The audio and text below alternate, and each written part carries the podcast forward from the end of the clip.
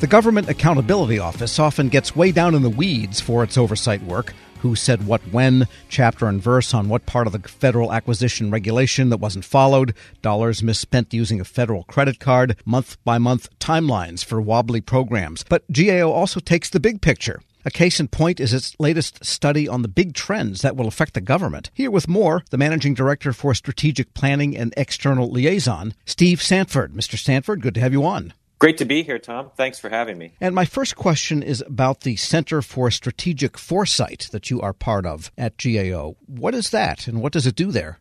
Sure. So, foresight and thinking about the future is something that GAO has done uh, for a long time. We've been doing it for decades as part of our strategic planning process.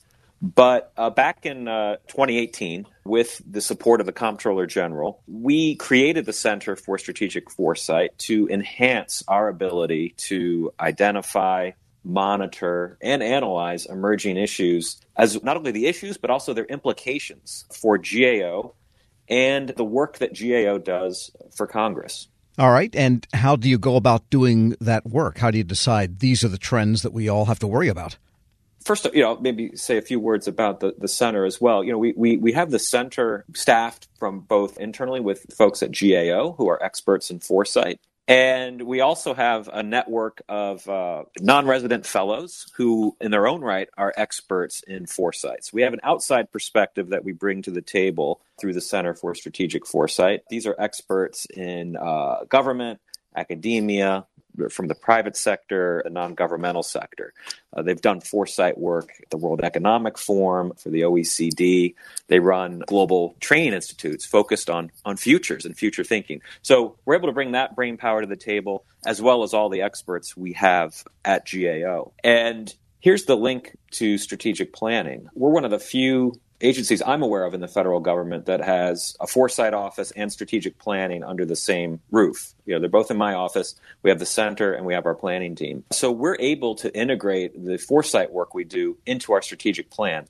And and those are the trends you see that emerge in the strategic plan. Right. Uh, so the implication is that GAO does a lot of work that is not directly requested by a congressional member, even though you do all of those. But there's an agenda that is kind of goes alongside that, just to make sure that Congress, your ultimate customer, knows everything it needs to know. Yeah, so actually, the trends are really a reflection of, of what we understand the future to be in terms of the oversight questions we're going to be asked by Congress. It helps us be ready. It helps us make sure we've got the right people with the right skills in place to answer those questions to make sure we're hiring data scientists, for example, or actuarial scientists, or experts from the physical sciences and engineers to uh, answer all those thorny questions about uh, emerging technology and support the technology assessments we're doing. So the trends really are about us uh, being ready and anticipating the future needs of Congress and understanding how that landscape is changing and the types of questions they'll be knocking on our door with. So, in the development of the trends, we have a lot of internal um, experts. You've you've had them on the show. We've got folks with deep expertise across the whole federal enterprise. We talk to our internal experts. They're in touch with Congress continually, and we also get outside perspectives and do our own research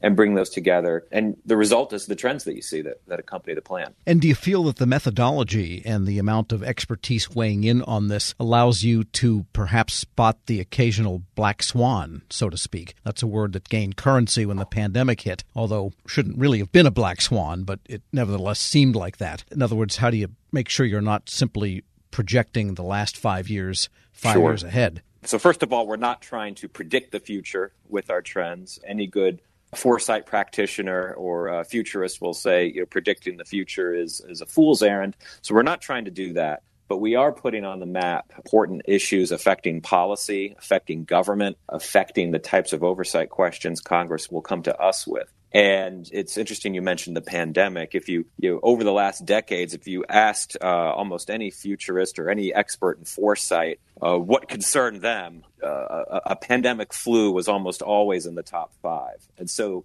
it's not so much that we don't um, know some of these issues, but it's it's a question of to what extent are we planning holistically for them? Are we taking a systems based approach? We've seen a number of shocks in the last decade or two, whether it's financial crises or terrorist attacks like 9 11 or a global pandemic. These are shocks to the system. Something like our trends document helps put on the table some of the issues that we see continuing to evolve and that could continue to affect policy questions in the future. We're speaking with Steve Sanford. He is the Managing Director for Strategic Planning and External Liaison at the Government Accountability Office. And looking at the list of things to think about in the future in your latest report, I want to ask you about a couple of them. And one is something you've mentioned before, that is, GAO has mentioned before, and that is fiscal sustainability. And when Congress, if they ask you about that, I mean, the only answer is stop appropriating so much, which means, you know, the $5 trillion just spent, or 4.6, whatever it is, on pandemic relief. There was a couple of trillion back in the crisis of 2007, 8, 9, financial crisis. What's your take on sustainability, and what are you telling lawmakers? Fiscal sustainability and debt have been uh, a mainstay of you know, GAO's forward-looking work for decades. It's been on the map. Uh, you can go back to some of our strategic plans. Our 2000 uh, strategic plan, for example, talks about fiscal sustainability. And one of the issues we see starting to, to change is the amount of time that there is to make changes is shortening before some of these things become critical. So, of course, the federal government, the Congress are going to do what they need to to get us through um, emergencies, and you know, we're coming out of an emergency right now. But after, as the pandemic recedes and as the economy substantially recovers, you know, we see that there there's going to need to be attention paid to strategies on starting to uh, shift that long-term fiscal path. Debt is projected to have uh, rising interest costs associated with it in the future, especially if interest rates rise in the long term. So that's going to start crowding out uh, even further the uh, federal budget. And we've long been talking about the importance of healthcare costs, you know, federal healthcare spending through Social Security and um, other programs that taking up a greater and greater part of non-interest spending in, in the budget. So that's that's going to continue to be an acute concern moving forward. And as you said, a lot of the emergency spending that we've seen in, in recent years has you know added to those those concerns. I mean, fiscally, it seems like maybe the nation is like someone who's jumping off a 50 story building at 37, 36, 35, 34. Things are fine. Well, I think one of the uh, key takeaways here is that the sooner actions are taken, the less drastic changes will need to be down the road. So if you imagine piloting a, uh, a large cargo ship or something of that nature. A small tweak early in the voyage can have a big course correction further down the road. And if that is done and, and done uh, with it enough lead time, it can make the, the types of changes that are needed less drastic than they might be done on an emergency basis in the future. And a related question that you have cited in this report is evolving health technologies, which could yes. be related to spending outlays for health care that the government makes, but also in the ability of the nation as a whole to be resilient for crises and so forth. What are the concerns there with evolving health technologies? as with a number of our trends, you, know, they highlight trade offs. Uh, we, have seen through the COVID pandemic, for example, some of the incredible uh, things that uh, health technology can do, you know, rapidly rolling out uh, innovative vaccines um, on a, a, scale and using technologies and, and, in a time frame that folks before the pandemic would have said was impossible. So, so we're seeing incredible leaps in technology. Gene editing is, you know, progressing as a technology. And there's also the advent of AI and how uh, artificial intelligence might be integrated with, with the healthcare system. So all of that has tremendous potential. But we also see that high technology in health also costs money, and that has the potential to increase costs. So there's some trade-offs there. We can get uh, some benefits, but we have to keep an eye on on what the uh, ultimate costs might be associated with them. The other thing too is that you know right now healthcare spending is growing faster than GDP. So that, that's a as a sector that's a major chunk of you know, spending in the U.S. So it's going to be crucial to understand how we can embrace these technologies as appropriate, make sure that they're appropriately taking into account issues of, of patient privacy and, and fairness, uh, especially when we're talking about artificial intelligence. So embrace them, but also understand what some of the implications might be on cost and fairness, and, and make sure that that policies implementation take those into account. And briefly, who should read the report and take in all of these trends? Well, we, we think everybody. we built a broad set of trends that cover a lot of different corners of federal operations. Uh, the other important thing I'd like to stress about the trends is they're very cross cutting in nature. You could pick one trend and see its application to a lot of different programs and agencies and policy questions. And we work really hard to create that cross-cutting nature in our trends to highlight that these are actually, you know, complex issues. These are complex questions that are going to require, in some cases, some complex solutions.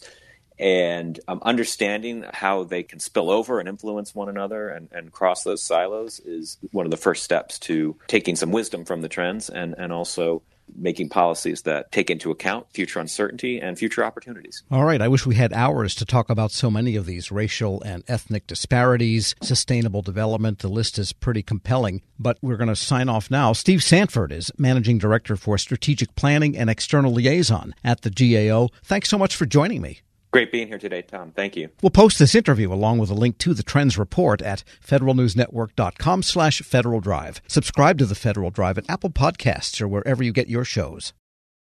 Hello and welcome to the Lessons in Leadership podcast. I'm your host, Shane Canfield, CEO of WEPA, and today I'm thrilled to be joined by Melissa Bradley, the founder and managing partner at 1863 Ventures, an investment company focused on bridging entrepreneurship and racial equity and accelerating new majority entrepreneurs from high potential to high growth. Additionally, Melissa is co founder of Venture Backed Ureeka, a community where small businesses gain unprecedented access to the expertise needed to grow their businesses and has more than 20 years of entrepreneurship, investment, and leadership experience. Melissa, welcome and thank you for being here. My pleasure. Thank you for having me who is the first person that you remember looking up to as a leader? And what was it about them that inspired you? So there are actually two people. Um, the first person personally was my mom. Uh, she was a single parent. And what i realized is that she was the leader of our household but she was also the leader of our community. Um, she was a staunch advocate for children's rights in public schools making sure that we got a quality education she was a staunch advocate around rights for renters. Um, we were not in a financial position that we actually ever owned a home, uh, but she made sure that people who lived in various types of housing we were in regular housing. The people who were in regular housing, public housing, she made sure that their rights were advocated for, um, and really just always kind of looked out for. I'll, I'll, use air quotes the little guy, while although we were the little guy.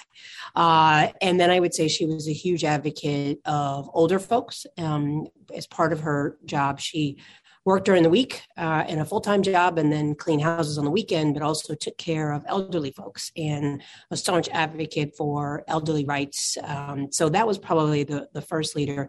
And then I would say the second leader that really came about professionally was a woman named Crystal, Crystal Gaskins, uh, who actually ran a headhunting temporary firm that I ended up uh, spending about a year at. I quickly realized that was not my calling.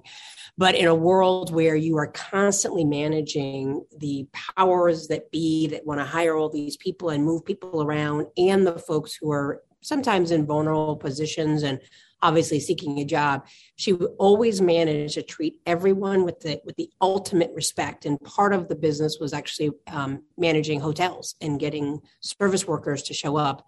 And that's a tough job, right? To try to motivate people who barely are getting paid enough under not great conditions. Um, and so she taught me three things. She taught me how to be a motivator and that recognizing leadership is not mandating, but motivating. She taught me that leadership is not just reporting up, but also reflecting and supporting those who may be underneath you from a hierarchical structure. And she also taught me that leadership was not about money, uh, but it was about producing positive outcomes for whoever your customers were. And if you did that, then obviously the money would come. How would you describe your leadership style and how has that developed over the years? Mm. I would describe it hashtag work in progress. Um, it, it, has evolved over the years, I think, two ways. One, uh, the more people I've been exposed to in leadership positions have certainly helped me pivot and make adjustments. And then, certainly, as my leadership roles have elevated, and probably as the more people I've been responsible for has elevated.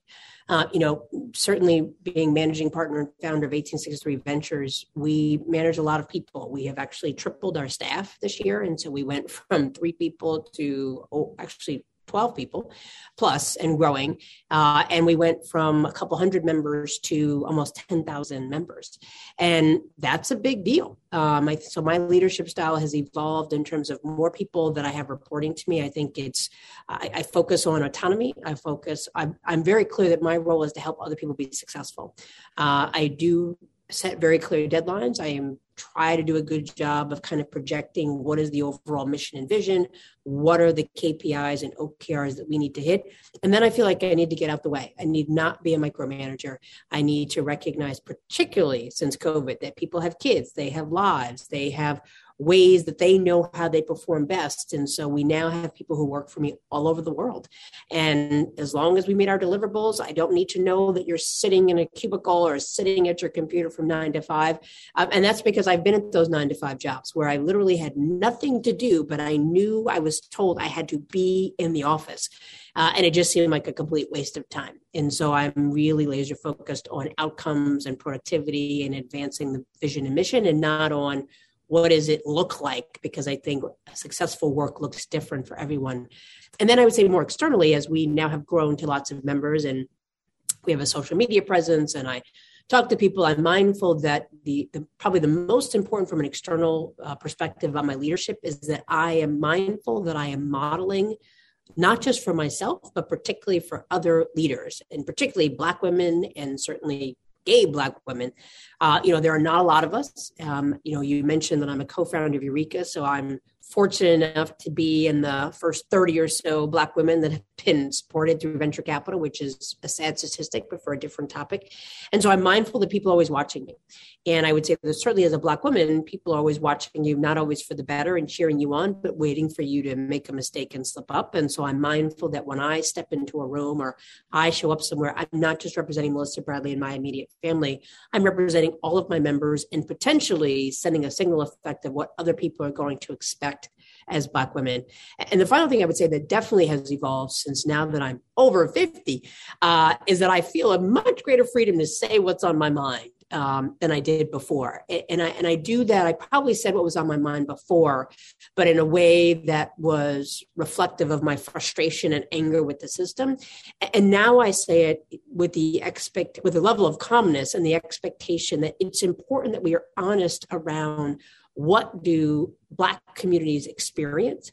And to phrase it in a way not based on anger but really using data. And so i would say i've consistently been a staunch advocate for black and brown communities but has evolved from being very reactive and saying well don't do this and don't do that to saying let me explain to you why I think it's important that we take this up and really letting the facts drive the discussion.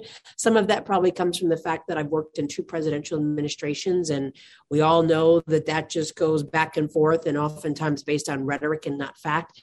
And having six kids in a world of social media, I think there's something, the, the art of, of conversation based on facts and data has devolved to uh, opinions and pundits. And, and I think that's a challenge around leadership because your job is not, in my mind, to convince people, but to inform people and allow them to make decisions for themselves. I, I saw you on a post uh, with a Washington Post um, uh, interview, and it, it, you were amazing. And it, it's interesting to listen to you describe what you just said because I could see all of that reflected in how you responded there.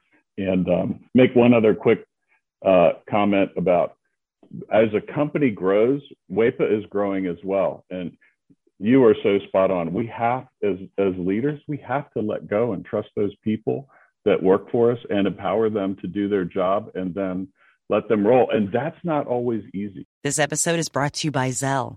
Whenever you're sending money through an app or online, it's important to do it safely. Here are a few helpful tips. First, always make sure you know and trust the person you are sending money to. Second, confirm you have entered their contact details correctly.